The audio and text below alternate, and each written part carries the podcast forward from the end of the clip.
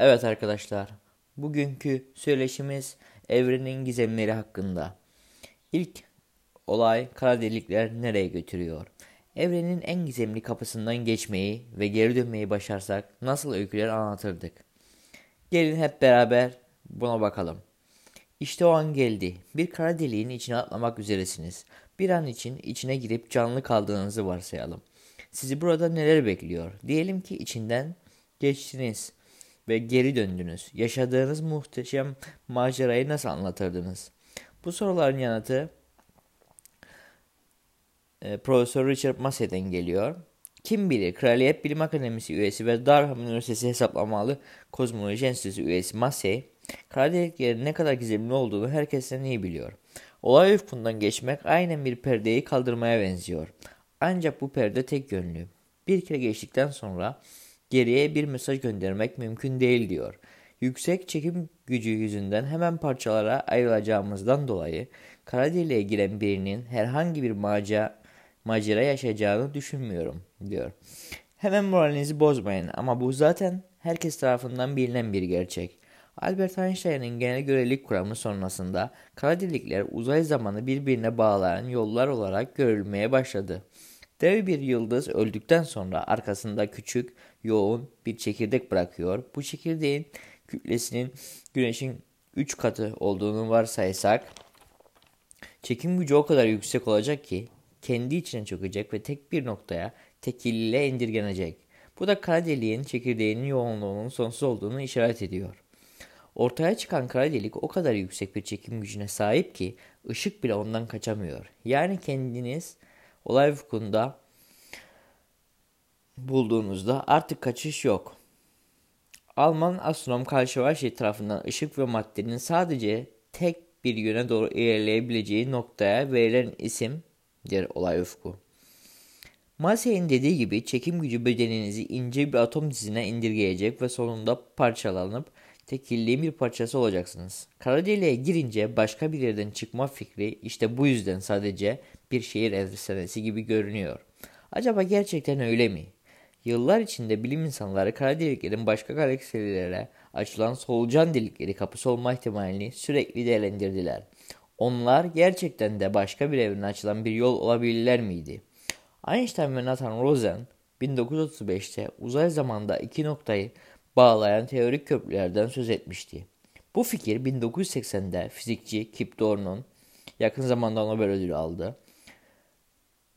Einstein'ın genel görelilik kuramının astrofizik uygulamaları konusunda en yetkin uzmanıdır kendileri.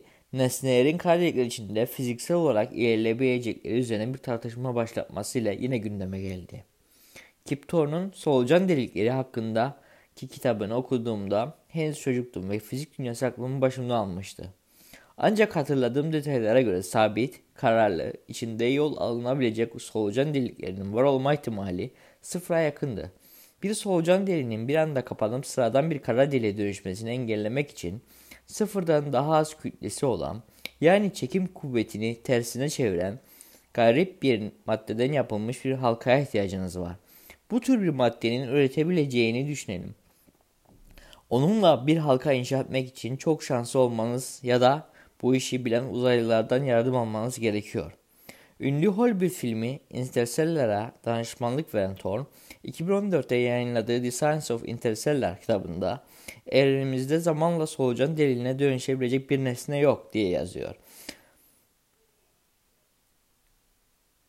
Ayrıca bu teorik tünellerde yapılacak olan yolculukların bilim kurgu olarak kalmaya mahkum olduğunu ve kara deliklerin bu tür bir yolculuğa geçiş verecek bir kapı olduğuna dair elimizde herhangi bir kanıt bulunmadığını söylüyor.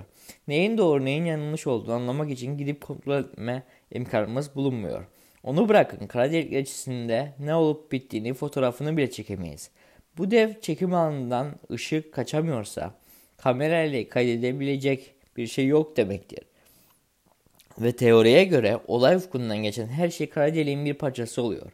Bu sınırda zaman son derece yavaş aktığı için bunun gerçekleşmesi bile çok uzun bir zaman alacaktır. Yani uzaktan bu olayı izleyen bir gözlemcinin herhangi bir şey görme şansı pek yok gibidir. Harvard Üniversitesi astronomi fizik profesörü Douglas Finkbeiner zamanın sonuna açıldıkları fikrini destekliyorum diyor. Uzaktaki bir gözlemci astronot arkadaşının kara deliğe düştüğünü görmeyecektir. Sadece çekim gücü nedeniyle kırmızıya kayma fenomeni ulaşacağından olay ufkudan yaklaştıkça renginin kırmızılaştığını ve soluklaştığını görecek. Oysa o sırada astronot kara deliğin içine düşmüş, sonsuzluğun ötesine gitmiş olacak, her neden demekse. Şurası açık ki eğer kara delikler galaksinin başka bir noktasına veya başka bir evrene açılıyorsa, açıldıkları yerde onların tersine çalışan bir şey olmalı. Bu bir beyaz delik olabilir mi acaba?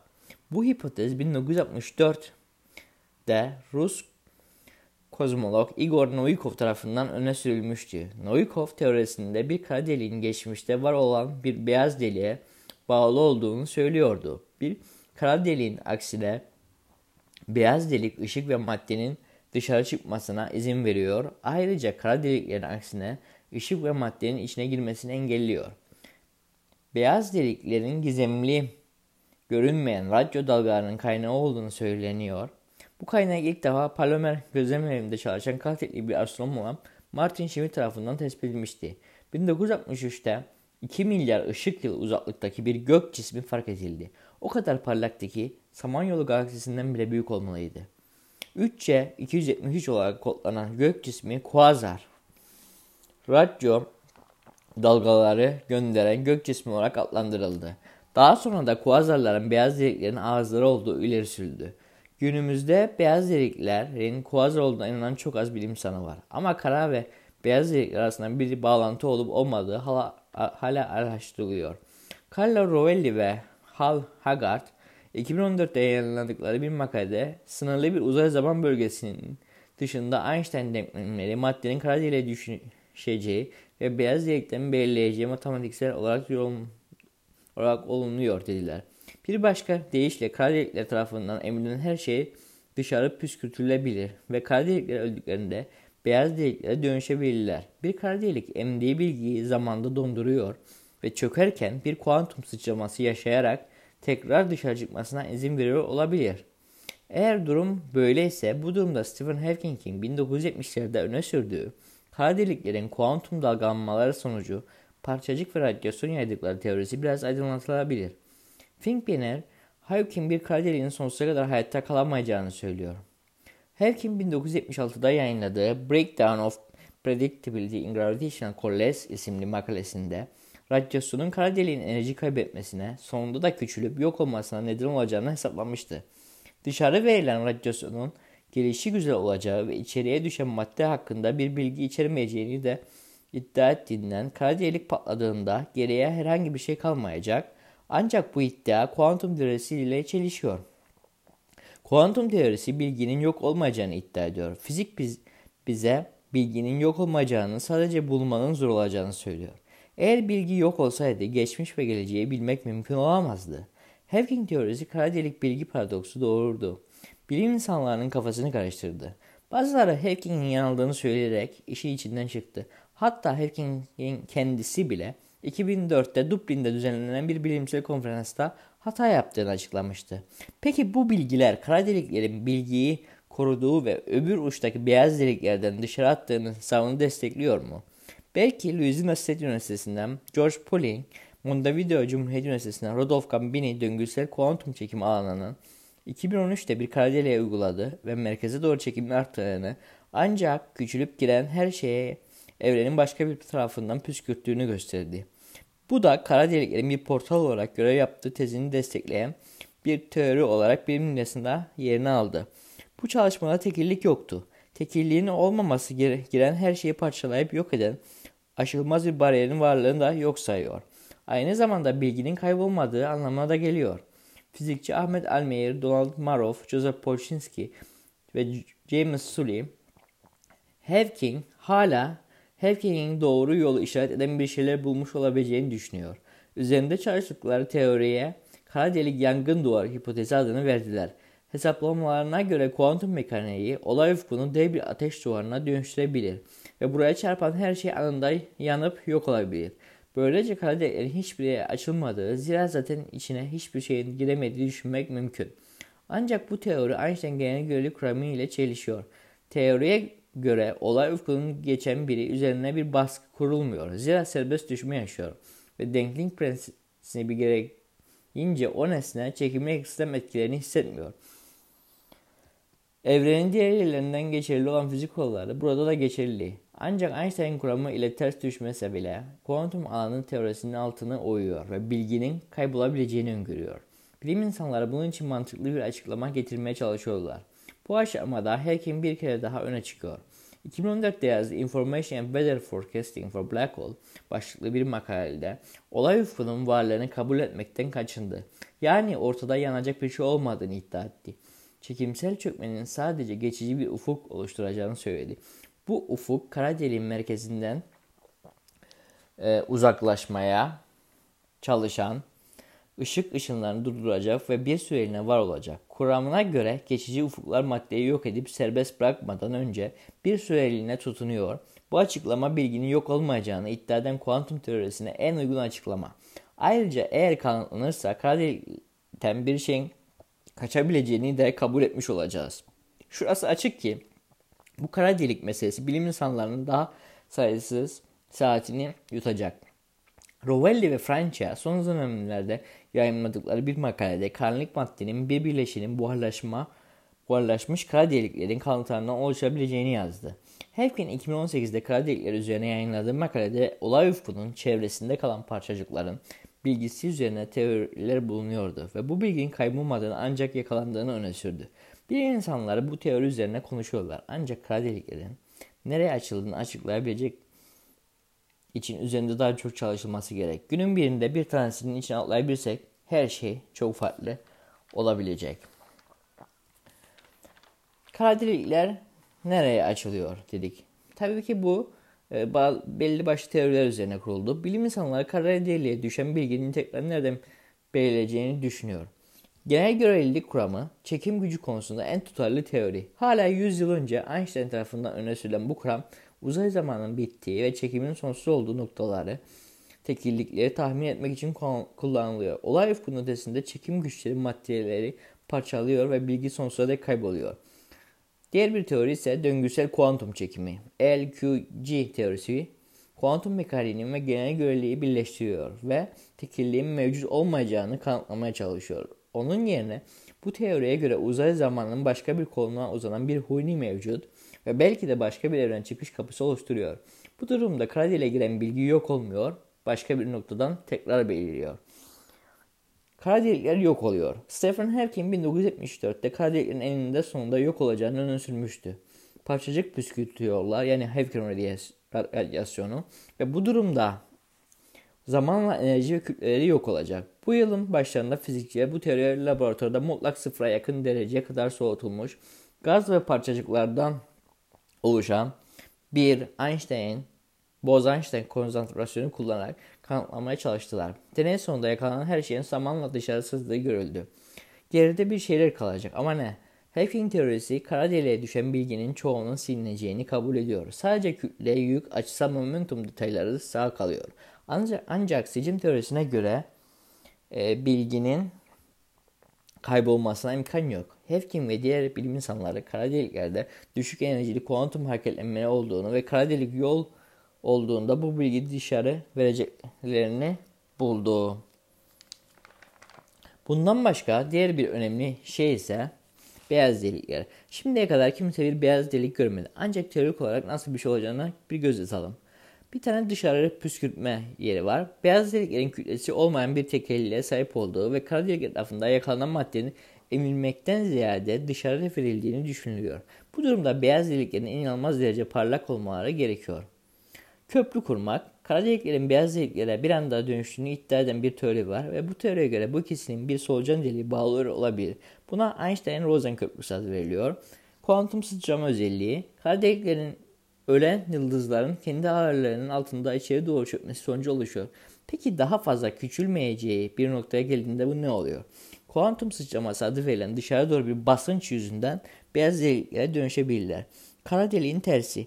Bir beyaz delik bir kara deliğin tam tersi ise bu durumda olay ufkundan içeri doğru ışığın ve maddenin girmesi mümkün değil. bilginin kaybolması. Kardeliklerde madde içeri giriyor ama dışarı hiçbir şey çıkmıyor. Bir madde veya ışık olay ufkuna erişince artık kaçış yok. Yani bilgi sonsuza kadar kayboluyor mu acaba? Kardeliklerin rehberini olalım ve terimlere biraz bakalım. Yüksek çekim gücüne sahip bu nesneleri anlamak için gerekli anahtar sözcükler. Kuazarlar, uzay galaksilerinin merkezindeki parlak noktalar. Bunlar inanılmaz boyutta enerji yerler ve teleskoplarda yıldız gibi görünürler. Enerjilerinin merkezlerdeki süper kütleleri kara deliklerden alırlar. Diğer bir kelimemiz tekillik. Kara deliğin merkezi. Çekimsel tekillik kara deliğin merkezinde bulunduğu düşünülen teorik bir nokta. Burada, burada bilinen fizik kuralları işlemiyor ve dev bir kütle sonsuz küçüklükte bir noktaya sıkışmış durumda. Diğer bir kelimemiz olay ufku. Geri dönüşün olmadığı nokta. Bir kara deliğin olay ufkuna gelindiğinde enerjiyle dolu bir sınırda duruyorsunuz demektir. Bu noktadan sonra çekim gücü o kadar kuvvetlidir ki ışık bile kaçamaz. Diğer bir kelimemiz kaçış noktası. Kara deliğin çekim gücünden kurtulmak istiyorsanız belli bir hızda gidiyor olmanız gereklidir. Bunun için gereken minimum hız kaçış hızı olarak adlandırılır. Bu durumda kaçış hızı için ışık hızından daha yüksek olmalıdır.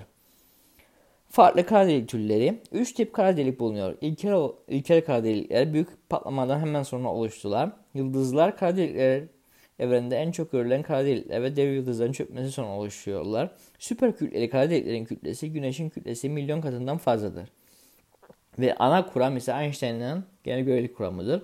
Albert Einstein'ın denklemleri uzayda kendisinden hiçbir şeyin kaçamayacağı dev boylu yoğun nesne olduğunu ortaya koyuyorlar. Bunlara kara delik adı veriliyor. Kütlerine bağlı olarak bu nesne uzay zaman dokusunu bozabiliyorlar. Ve en önemli teleskoplardan biri ise olay ufku teleskobu. Bir kara deliğin fotoğrafını çekilmeyen ilk deneydi. Gözlem sürecinde E H T, E H T Samanyolu galaksisinin merkezindeki Sagittarius A kara deliğine ve Virgo yıldız, takım yıldızlarındaki M seksen yedi kara deliğine odaklandı. Birleştirilen sekiz teleskop M seksen yedi hali hazırda gözlemliyorlar. Hepsi birleşince bir aynanın ışığını ortak bir noktada toplayan kavisli yüzey gibi davrandılar. Elbette sanal olarak.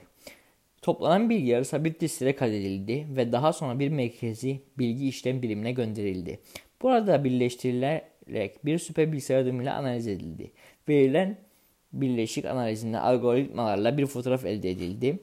Gözlemevleri birleşince dünya çapında bir sanal teleskop ortaya çıktı.